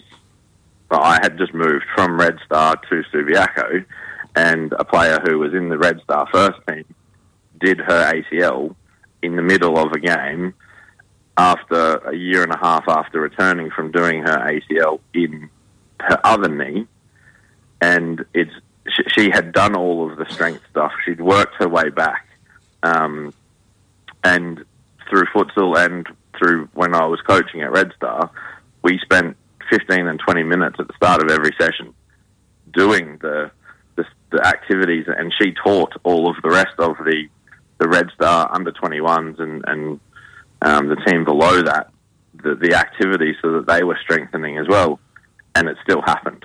So, unfortunately, there's an, an element of physiology that we just can't get around. But I think the visibility now is leading to hopefully better outcomes in the future because we can prepare and we can plan and, and help these players to hopefully not go through this moving forwards. Yeah, we, we were talking about the intensity of the programs of modern day professional footballers, and um, I mean, I suppose men's football goes through the same thing at some, or, or had gone through the same thing, and now it's managed in a different way with the level of support staff. And you were saying then about bringing a fitness coach into Subiaco. Um, one assumes that at the highest level of men's football, they have all of the staff that is required, and at the highest level of women's football, they have all of the support staff that is required. Yeah. Um, whether that uh, equals prevention or just better recovery, I don't. I don't know the answer to that. Yeah. You've had to do. Well, I think I think there's still there's still a lot of research being done into it, but uh, I do believe, from what I have read, that physiologically, just because of the shape of bodies, women are more likely to have the ACL issue because of the alignment between the feet, the knees, and the hips. Yes. Um, and so there's going to be elements of that that there's no amount of prevention and education, um, prehab work, any like those things are not just going to be able to overcome that issue. Management But of load, more- isn't it, Greg? Then. Yeah, well, the more people know about it, the more we communicate it, the more we talk to people about it, the better off we're going to be. But I, I also think I don't even think it's necessarily load; it's just literally conditions. So that player who did her knee, it was wet, it was muddy. She just stepped and and her foot slipped because of the mud slightly, and that was it. So it, it wasn't the and and it's those situations like Ellie Carpenter was in the middle of no one around her when she did her knee. It's it's and, and that's one of the best players in the world who would, as you said, have all of those boxes ticked with her club. Mm. I mean, Lyon is literally the most successful women's club of all of all time in Europe. So if they don't have all of the facilities, all of the coaches, all of the education, no one else is going to Yeah. it, it, it's something that we need to continue research into. And I think, again, the visibility now of the women's game is helping with these things because 15 years ago, I don't think it would have even been discussed that there was more ACL injuries in, women's sport than in men's. Actually, I remember having this conversation with, or actually, I think it might have been Anne O'Dong when she was um, hosting on the show before she had her upward uh, move into football Australia and so forth. And and she was chatting with Jason Washington King, who was also a host on the show many years ago, Sarah King's brother. Um, and they were talking about this because Jason's got a, a background in, in this area and he's done his research too. And I remember them having this conversation about exactly what you're saying about the, the shape of a female body compared to a, a shape of a male body and, um, you know, how, how the mechanics works. And, you know, there was no answer. It, it was just like, well, we're, now we're learning about this more because play, female players are becoming exposed to uh, more intense programs, um, higher loads, different surfaces they play on. Um, You said the conditions, it could be an artificial surface. And I remember when the Women's World Cup was 99, I can't remember what it was, they were talking about um, lobbying not to play on artificial surfaces. And, um, and because they thought that, well, it was hot, it was hot on their feet. It causes undue stress on their bodies and so forth.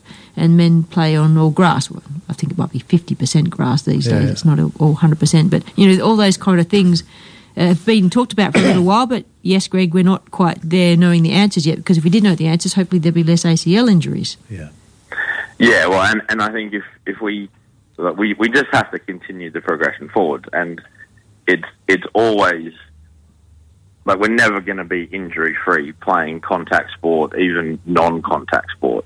But like we were discussing the actual original question, hopefully the visibility now, the fact that these athletes are being valued so much more, and in terms of their actual even just monetary value, there's so much more involved for the clubs, for the players, that the research is now being fast tracked because it's more prominent. It can only lead to hopefully better situations for female players in the future. Yes. But then we, we also need to make sure that even just at the local level, we're getting our 8 and 10 and 12 year old girls and their parents to understand the situation. And this is why you are doing these activities at the Yes. start of training, because we want to make sure that you have a long and enjoyable future in the game. Yes, do your dynamic warm ups as your club technical director suggests. Now, I actually uh, I, I- I was referring to the growth of football in 11 aside and how the exposure is much better, and wondering if that affects the growth of futsal, as in crossover of players, or there's a consequential. Um, uh, you know, thing that happens of better exposure for 11 aside and Matildas and so forth, um, do they then automatically, in an off season of some kind, think about playing five aside, or is there different or better opportunities for futsal because the level of exposure of 11 side football is, is growing? Yeah, I, I certainly think that there has been a, a greater level of interest in, in just any type of football from female players because of the interest generated. And I'd say, well, I mean, the, the ideal scenario would be a Matilda's World Cup win. Um, because that, that would obviously be amazing for the game in the country, but also it, it would have just the success of the World Cup tournament I think will still have a flow on effect with participation numbers. So we've just finished the the Superliga summer season where we had an under 13 girls competition, under 15s and under 20s. The previous summer we only had under 16 girls. So I think that next next summer we'd be looking at having 13s, 15s, 20s, and potentially even an under 11 girls competition. But the numbers in each of those categories will go up. Um, instead of having five or six teams in those age groups, there'll hopefully be seven or eight and even nine or ten. And it's it's just a matter of those participation numbers, the the people being um, excited through the the, tour- the tournament having effect on on the overall picture of the game. And that kind of aligns, if I think, locally to Football West, the introduction of, uh, well, 13s girls and 15s. So more levels of competition in the boys' competition locally. There's an age group for every age. Yeah. Um, for the girls, it's been infilling along the way. Yeah, I did, did notice Greg mentioned uh, that the 15s then it goes to uh, 20s or 21s. That's Yeah, 20s. yeah, that's quite a gap. So is there less people playing? There isn't big enough numbers to create. Or the quality is such that once you hit that age group, you're ready to Which play is women. 17 or Yeah, it's it, it's slightly different to men's football, although I, I do think that even in the, the men's game, the 18th level of competition is there- there's a little bit of a drop off between 16s and then 20s because at 15, 16, 17, most players are ready to be playing reserves if they're higher level players. Yeah. And, and if they're not, and they're playing under 18s, Yeah. it's because they yet haven't yet had a little bit of a kick on, and everybody develops at different rates. So that's perfectly fine and, and normal. But those players are at a little bit of a lower level Yeah. compared to the ones who are starting to play 20s and then looking to play first team. Yeah. and it's it, it's very similar in, in women's football. It's just a little bit more pronounced. Okay. At, at 15 and 16, there are well, the the club information from Football West sort of stated that the under 23 NPL competition in, the, in its first few years was nearly an under 18 or 19 competition. So the majority of the players in those leagues were 15, 16, 17. Yeah. 18 um, because of the population here in Perth. That that should hopefully change in the next couple of years, with clubs being mandated to have juniors, um, because until the last couple of years, with the old Premier League and then in the early years of the NPL, there's no player point system for clubs, so there's, there was no, uh, I guess, incentive for them to try to develop their own players because Sure. they knew that they could just go to other clubs and poach groups of players. Um, but now, with clubs being mandated to have juniors and forced to put some time and effort and money into development, it should mean that there is bigger pools of players to then top up those. Well, I, I, we're trying to get Football West to move. Sorry, I'm also on the women's standing committee, so we're trying to get them to introduce a, a women's under 18 NPL competition Okay. to then further encourage that development process from juniors to 18s to 21s to first team. Yeah. But at, at where, where we were several years ago, there just wasn't the population to to sort of make it worthwhile. But now and into next year, it definitely, definitely should be because the number of players looking to play at the elite level will hopefully skyrocket Yeah. and even just the number of players looking to play at grassroots level because of the, the not hangover, because of the excitement and the, the goodwill generated from the World Cup. Yeah, absolutely. Yeah. Greg, let's talk about uh, women's NPL. Just for the listeners, the table sits at the moment with NTC on top after five rounds, 12 points, Perth Soccer Club on 10, Perth Red Stars on 10, so pretty tight at the top of the table there. Then Fremantle, Mum FC, Balcatta, Subiaco, and Curtin. We've got promotion and relegation between the top two tiers this year, and fixes for this week are. Balcatta are playing Mum FC. I'm just going to say Melville, but I'm getting used to saying Mum a bit more these days, Dave. Yeah. Fremantle are playing uh, NTC. Subiaco are playing Perth Red Star. Perth Soccer Club are playing Curtin. So Curtin have copped a, a hammering. Um, they've got some work to do. There's uh, yeah, a lot of points between the top of the table and the bottom of the table, Greg. Um, Curt- yeah, it's a little bit of an unfortunate situation. I don't think um, like Harry, who is is coaching the team at the moment, I think he's doing a, a good job. He's he's working hard, trying to get the the best scenario possible for the players there. But I don't think the club have covered themselves in glory. Um, we'd spoken, the women's standing committee had spoken to Football West late in, in October or November last year because there were Curtin first team players moving to other clubs. Um, we have some playing in our Subiaco first team and in our 21s. Um, and there's others at, at and Melville and, and other places. And I think there probably wasn't enough done on behalf of either party to ensure that there was going to be a competitive group of players.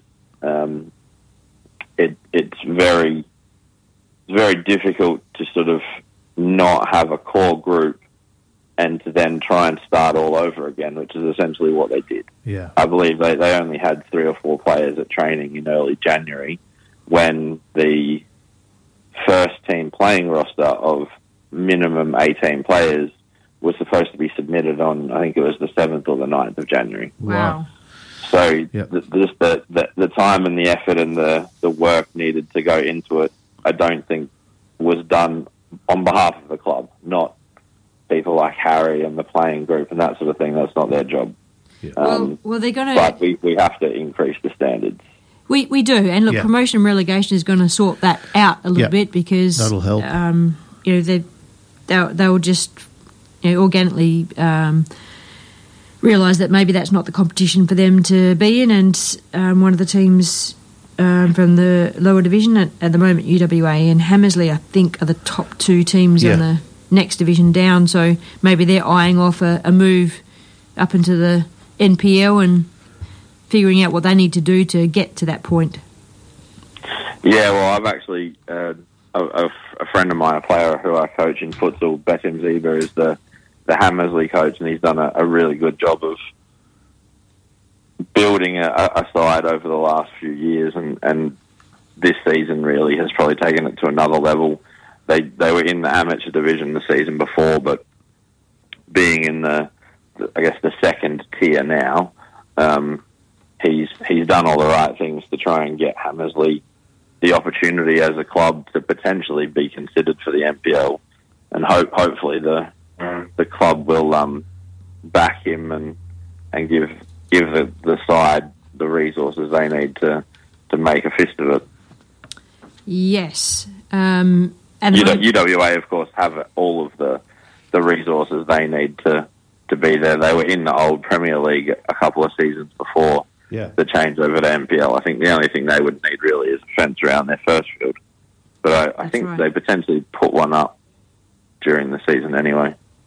yeah, so what about how does Subiaco deal with that one, having a fence around things? There's public open space there, isn't it? Yeah, so there's a we, a few weeks ago before the season started, there was a I guess a working bee, and the um, I'm going to use the word temporary because during the off season it's brought down, but it is relatively permanent. Fencing goes up around that first field. Um, I'm not sure on the specific council requirements, but there's a couple of different open areas so that people can still walk through, um, and obviously ambulance access and all that sort of stuff. Um, but that was a big five or six hour job where the everybody from the club president, I think, down to a few community members were involved erecting that fence. Mm. I, I suppose you know, there's a little bit of flexibility having been already given in women's NPL and, and men's NPL when that first started, um, with all these kind of conditions and criteria having to be met. But um, with the introduction of promotion relegation, it'll just it'll sort out things. Yeah. Just, uh, it'll just happen. Yeah, well, I, I think the as much as the the fence and having a scoreboard, the, those aesthetic things are really important. I still think there are uh, deficits with, especially the the development with juniors and and then even things like having physios and having clubhouses open for the women's games where people can access food and drinks. Um, there are a couple of NPLW clubs that also have men's NPL or men's state league, and if you're there on a Saturday watching the men's state league or the men's NPL, you have brilliant food, excellent bar facilities, and if you go there on a Sunday, all of that stuff's closed for the women's games. So that stuff was a part of the requirements for the women's NPL, and I think there are a couple of clubs that haven't lived up to those expectations at the moment. Yeah, j- just for the listeners in the NPLW, Perth Soccer Club have a men's and women's team. Perth Red Star have a men's and women's team. Uh, Balcatta have a men's and women's team. I think that's it. And then we have uh, Fremantle. So Subiaco have men's state league. Fremantle have men's state league. Yeah. Cur- Curtin have men's state league. That's right.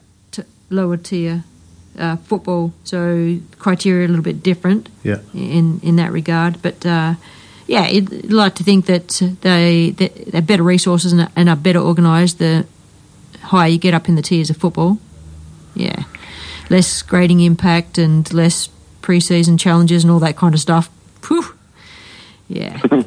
Yeah. There's uh, certainly been a lot to talk about in the first part of the opening of women's football and with the grading. I'm not even sure how far the grading goes. Does that extend right across Masters football and amateur men's football, Dave? Do you have any idea about that? Uh, certainly Masters, but uh, not in amateurs, I don't think. Yeah, I'm sure Phil will have some things to say about Yeah. things as well when we have a chat to him.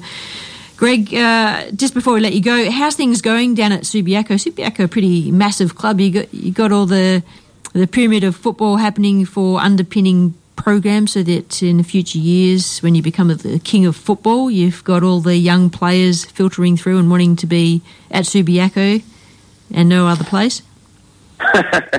yeah, I I certainly have no designs on any any crown or anything like that. Um, but the I think the building of the, the club, especially my remit from the committee, is on the female side of it.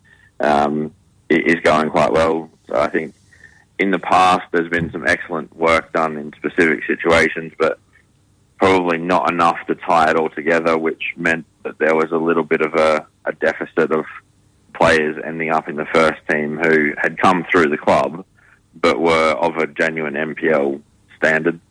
So we're trying to make more of a connection between the, the top team and the 21s and the 18s who have all been training together and, and sort of at the same time, but also doing a lot of the strength work and the physical conditioning together.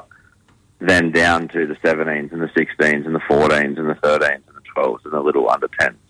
So we've got players who are, who are helping out with coaching, and we've got players who are going to be starting doing mentor um, situations with some of the young players, almost like a buddy system in school, so that they have somebody, one of the, the, the little ones has a big person that they know around the club who they can identify with, and when they see them, they can go up and have a little bit of a, a chat to them about what's happening with their games and just provide more of a connection between the the, the, the grassroots and, and the top end Nice. female players. That's a good connection, isn't it? That's what you want. That that fosters a club culture. Yeah, it- does, and and it also then encourages players and their families, parents, to be coming down and watching games because Liz Walwork, who's the the women's one of the women's NPL captains at Subiaco, was down watching the under ten girls on on the weekend, and and the parents see that, and it then generates hopefully some interest in in her team in response, and then we start to get crowds at games, and we have people invested in the success of the team and and enjoying being at the club because the the more like the the men's state league team has been getting quite good results this season with with Michael Jansen, and I think the the more interest that that generates amongst the the boys side of the club, the better their attendance and turnout and support will be at games. But it's exactly the same in the female side.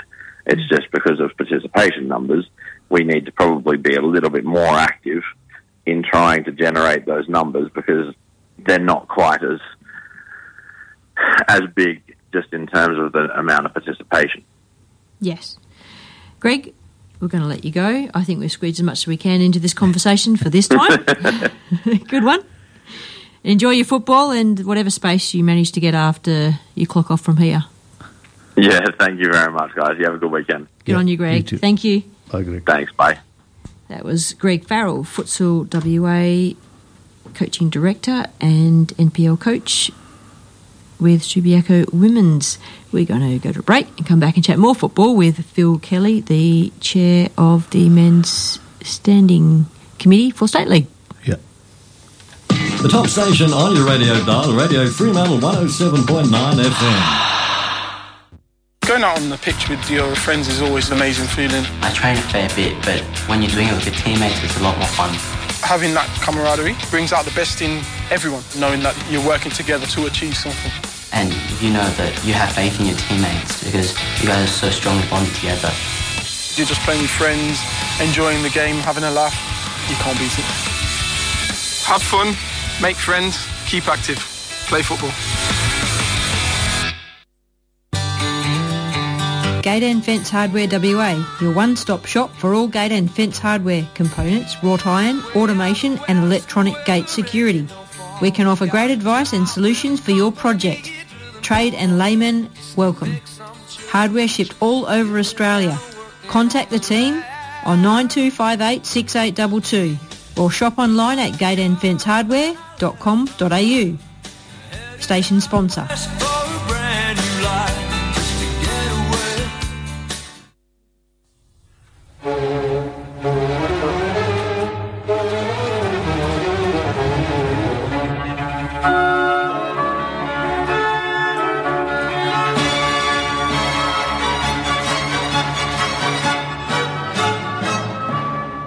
You're listening to community radio powered by passionate football volunteers just like myself. You can appreciate the entertainment by becoming a station member. Hi, I'm Phil Kelly, Chair of the Football West Men's State League Standing Committee. Listen in next for Western Australian local football news.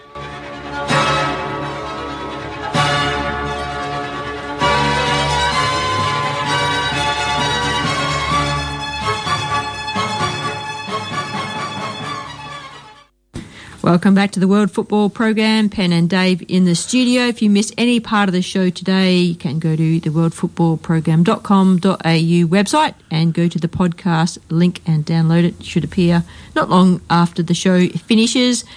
Good morning, Phil Kelly. Welcome to the show. Good morning, Pen. Good morning, Dave. Good morning, Phil.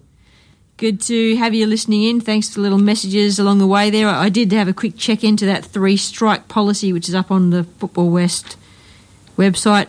And uh, I don't know, maybe we should have asked Jamie about that, but he sounded like, uh, you know what, he wanted to be at his son's basketball game. And maybe if we started a conversation about the, the strike policy, we might have gone on for another 10 minutes. Yeah, maybe even longer. Mm.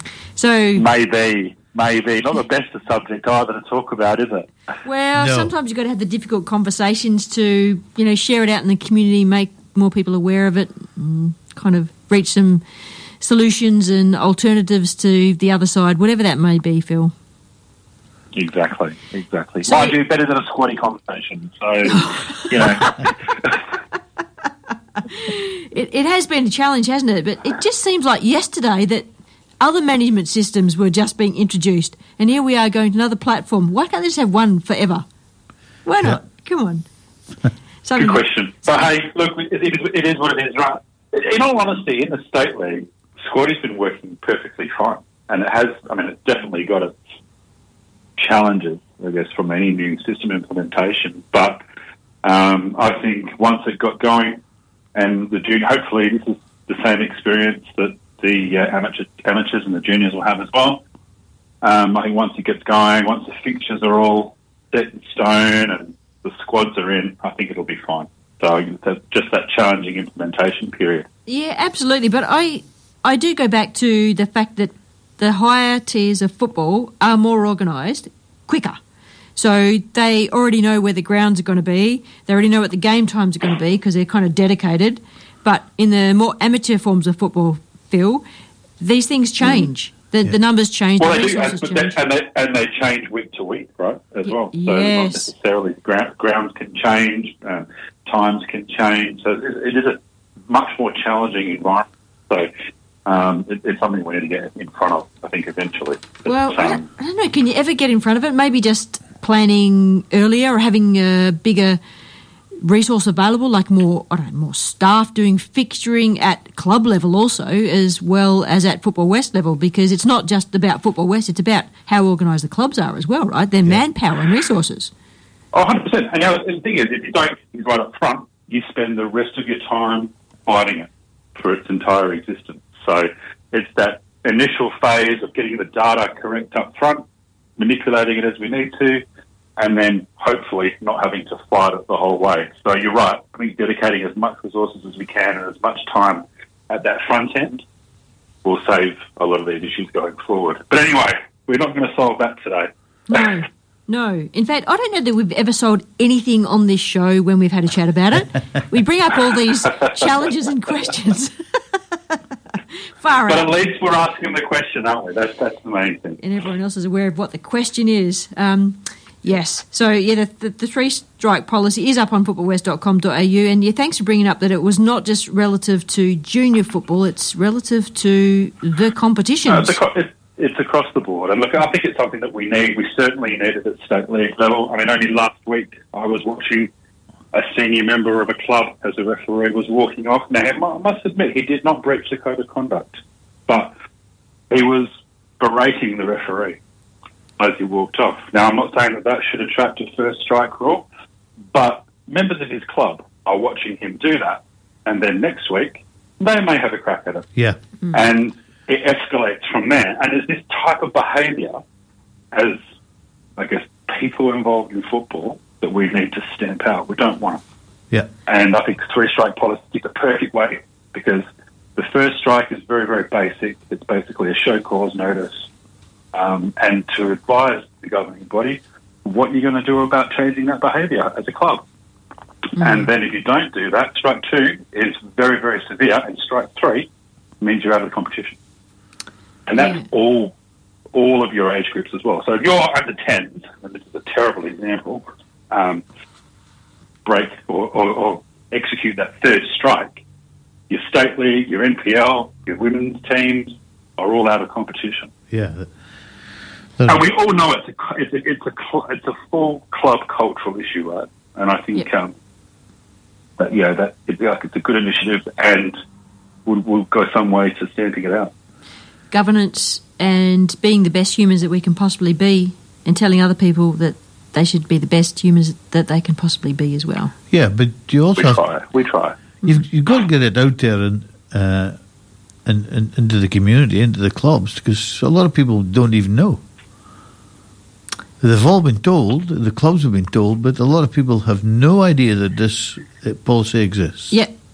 Well, yeah. So, but if you're a, if you're a club administrator and you haven't told your members um, that they need to behave themselves and they don't behave themselves, that's probably that's probably on you. But I get what you're saying. Yeah. It does need to be communicated. Yeah. Um, but maybe some of that's on clubs, hey. Yeah, it, Yeah. it is. It's got to do with clubs. Yeah, absolutely. Well, a, lo- a lot of this um, early part of the season is about how they can actually just get the kids registered or the players registered, the teams registered, and get them allocated into a fixture and playing football rather than all of the other administration that goes with it. Yeah, but they're, they're all out in the fields now. They were out Yep. last weekend, so uh, in in some way, they're all out there. There's been some pretty huge results. I've looked across different divisions: Yeah. men's, women's, girls, boys. There's some pretty massive differentials. Yeah. Whew. and that's an, another task. Bear with it, everyone. You're playing the game that you love, and everyone is a volunteer. Absolutely. love them too. And we're all and, and we're all having fun, right? As well. That's the other thing. you you will have fun. Phil, how's things down at Ashfield? Uh, look, Ashfield's going going really well at the moment. Look, we've uh, yeah, we're having a look. We're happy with where we're at, where we're at this year. We're we're sitting quite comfortably in that middle of the table at the moment. I think today's game will decide whether that's in the top half or the bottom half. So, look, things are looking really well. Yeah, so look, we're up, up at Wanneroo today, um, and we're we're really happy with where we're at. We we're I guess mid rebuild, and um, we have a, a number of goals that we want to achieve, and at the moment we're we're tracking quite nicely um, on that path. So no, we couldn't couldn't be happier where we are at the moment. So your your club is a sports club. So you have other sports as members. How does that all work? Does everyone get along very well and kind of merge for different functions and events and use the green space there uh, jointly on, on days, or is everyone separately and you kind of don't you know, see each other? It's all like highly super organised into different spaces. No, historically, no. Unfortunately, um, look, it's been a, a point of debate where it is quite challenging, um, I guess, competing for time and space and that sort of thing. But that's one of the things that we're focusing on at the moment is driving up that engagement, and um, there's going to be a lot more of that sort of stuff coming in the future as well. So one of our challenges has been to try and get everyone, and um, that's where we're that's that's where we're heading at the moment. It's got to be a way of the future. We touched on that with Jamie Harnwell during the COVID period when there was lots of crossover and communications and networking with the different sports to allow everybody to get what they needed out of a sporting year, sporting calendar, in whatever way that Absolutely. was. So yeah, and the reality the reality is clubs don't turn over a profit. Um, like it's very difficult to cost of living crisis, and um, you know it's quite challenging uh, without charging high fees or having significant numbers of um, people within your club fundraising and that sort of thing. It can be quite challenging to um, to generate revenue required to run a run a club. So having these extra activities and they may not be sport related. They might be um, community related. Just bringing more members of the community into your club for non-traditional sports activities as well, and that's that's a, an area of huge focus for us at the moment as well. What's the de- what's the defining point of difference for Ashfield Sports Club? In which way? As in from a as a venue? Nope. Yeah, just as a club. So uh, let's let, Balga Soccer Club, for example, um, huge amount of different nationalities go to that club. They've got no registration fee for junior players. Brings families into the club. You have to Yeah. become a member, and that brings a huge amount of players in with their families to help with the functioning yeah. of the club. So Of course, our defining point. Uh, uh, yeah, no, no, I get you. So we try and make Ashford a place that everyone wants to be at and wants to come to, and that's not just our members. That's opposition players. That's referees. Um, everybody that comes to Ashfield has to enjoy the day, and what we want Ashfield to be is the fixture that, in a football sense, that everybody looks to go. When are we playing Ashfield this year? Because it's always a great day, and um, that's our defining factor that we're we're kind of focusing on at the moment is being a a venue that people want to go and play at. Yeah. And whether that's for us or against us, um, that, that's what we're really trying to push out there at the moment. Yeah, yeah, that's good. I hope every club thinks about that. You know, why? What's their point of difference in the sporting community? Why would people want to come and register with their club?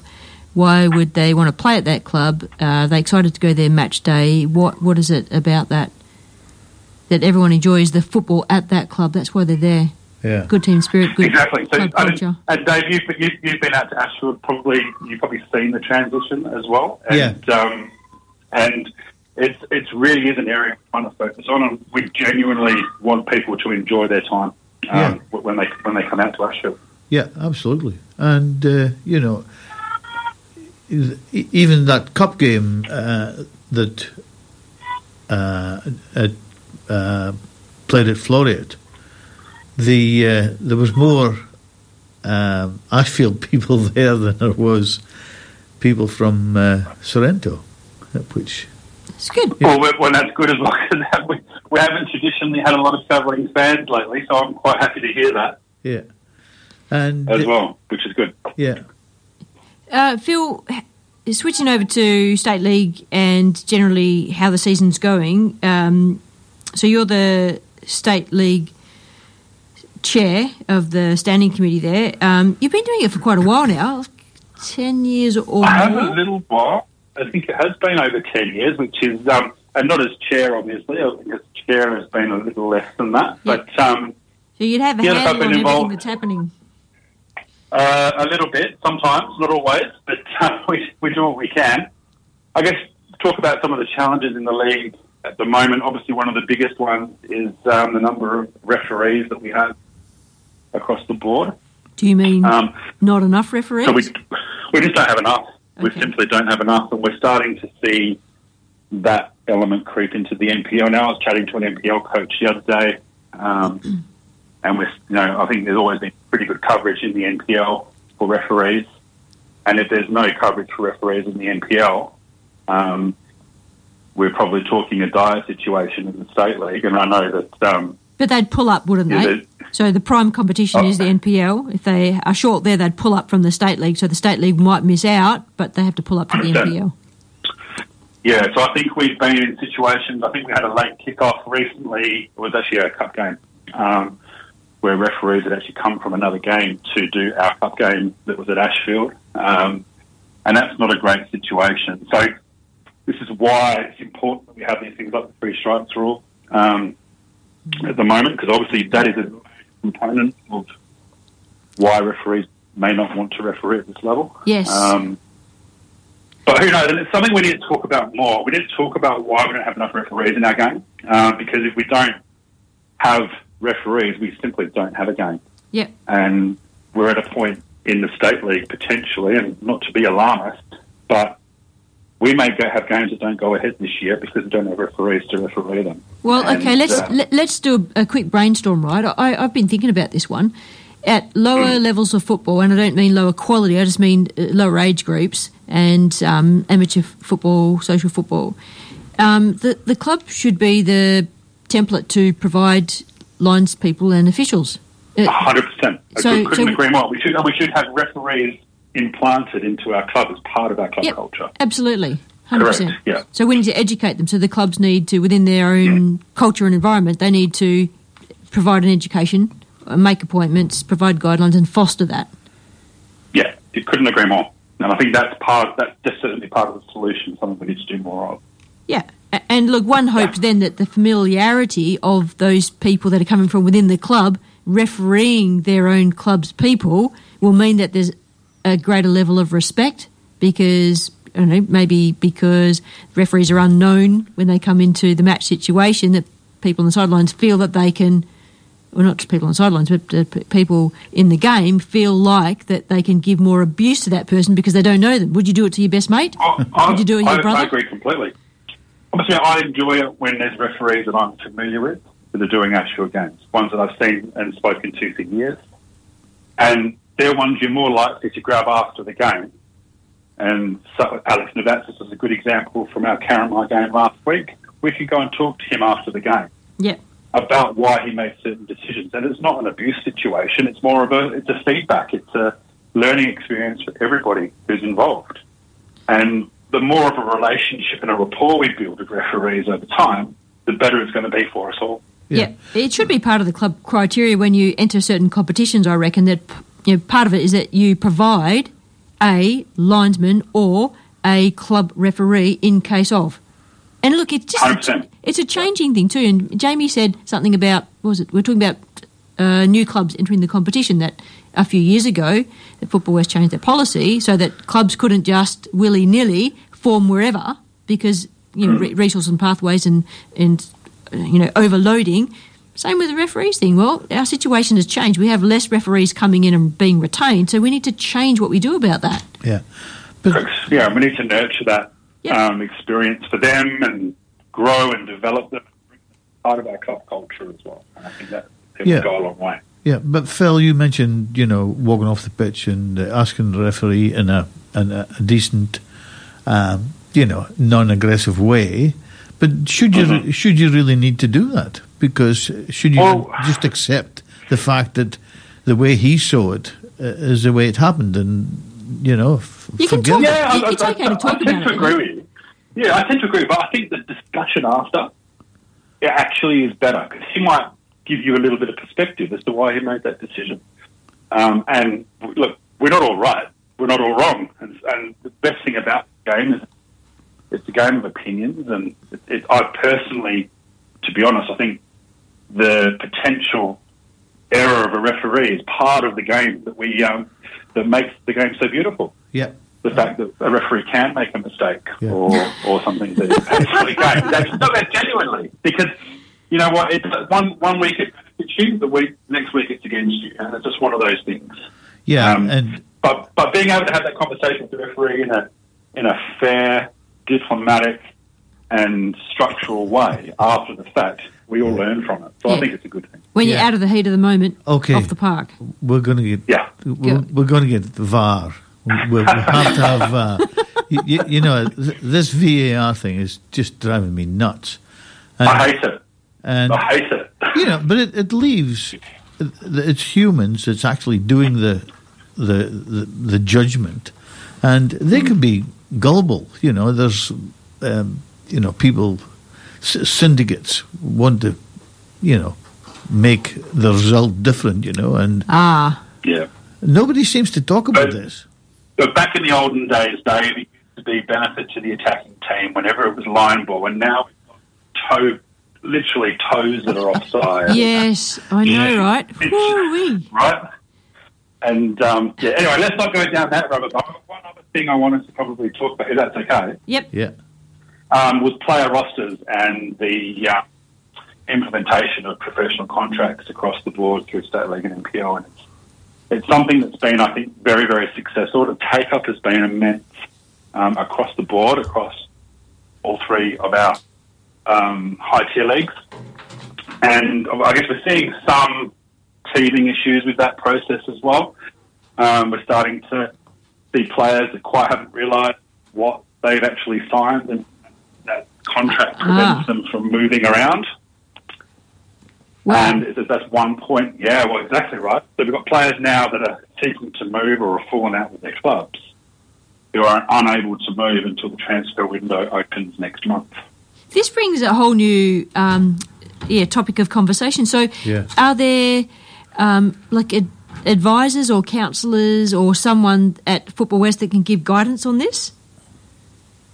A good question. I don't know the answer to that. There should be, and, and, and it's an area that not only at Football West, but perhaps clubs should be educating their players as well. Um, I take a little bit of buyer beware responsibility with these sorts of things. Um, don't sign something that you don't doing. Um, it's probably reasonable advice to take into life. Um, but yeah, look, there probably should be some form of education process so that players are actually aware of the implications of what they're signing. But you know what, Phil? It's a good point that you bring up, and it's an increasing part of our game where w- a lot of the higher end clubs are having to perform as a business. I mean, look at Mum FC in the new artificial surface there and the whole Murdoch setup. Um, we've employed a technical director um, for several years now. It's a high end kind of job, and payment is required for that. How's the club going to afford it? Well, they have to then start looking at um, different structures and setups so Yeah. that they can fund it, or does it come from the, the players? And then you look at the legal side of that to set those contracts in place to ensure you can have those professional people or resources being operated. Um, who's going to give you the guidance? Is it a lawyer? Does the club have a lawyer? Is there someone on the committee that's a, a legal person? Or, but this is interesting conversation that we're not going to finish in the next yeah. three minutes. But No, we'll- we won't. No, but it's but it's a it's a minefield, right? So obviously these, um, well, the NRSTR and and that's the, that's the policy that governs all of those contracts are basically there to protect player and club in certain circumstances, and Yeah. they potentially are a legal field. So Maybe we should uh, we should seek out someone in the legal area related to football and have them come on and um, give some guidance. I I wonder if someone at Football West is in that area. It might be worth seeing Yeah. if we can pin someone down to have more of a wider discussion about this.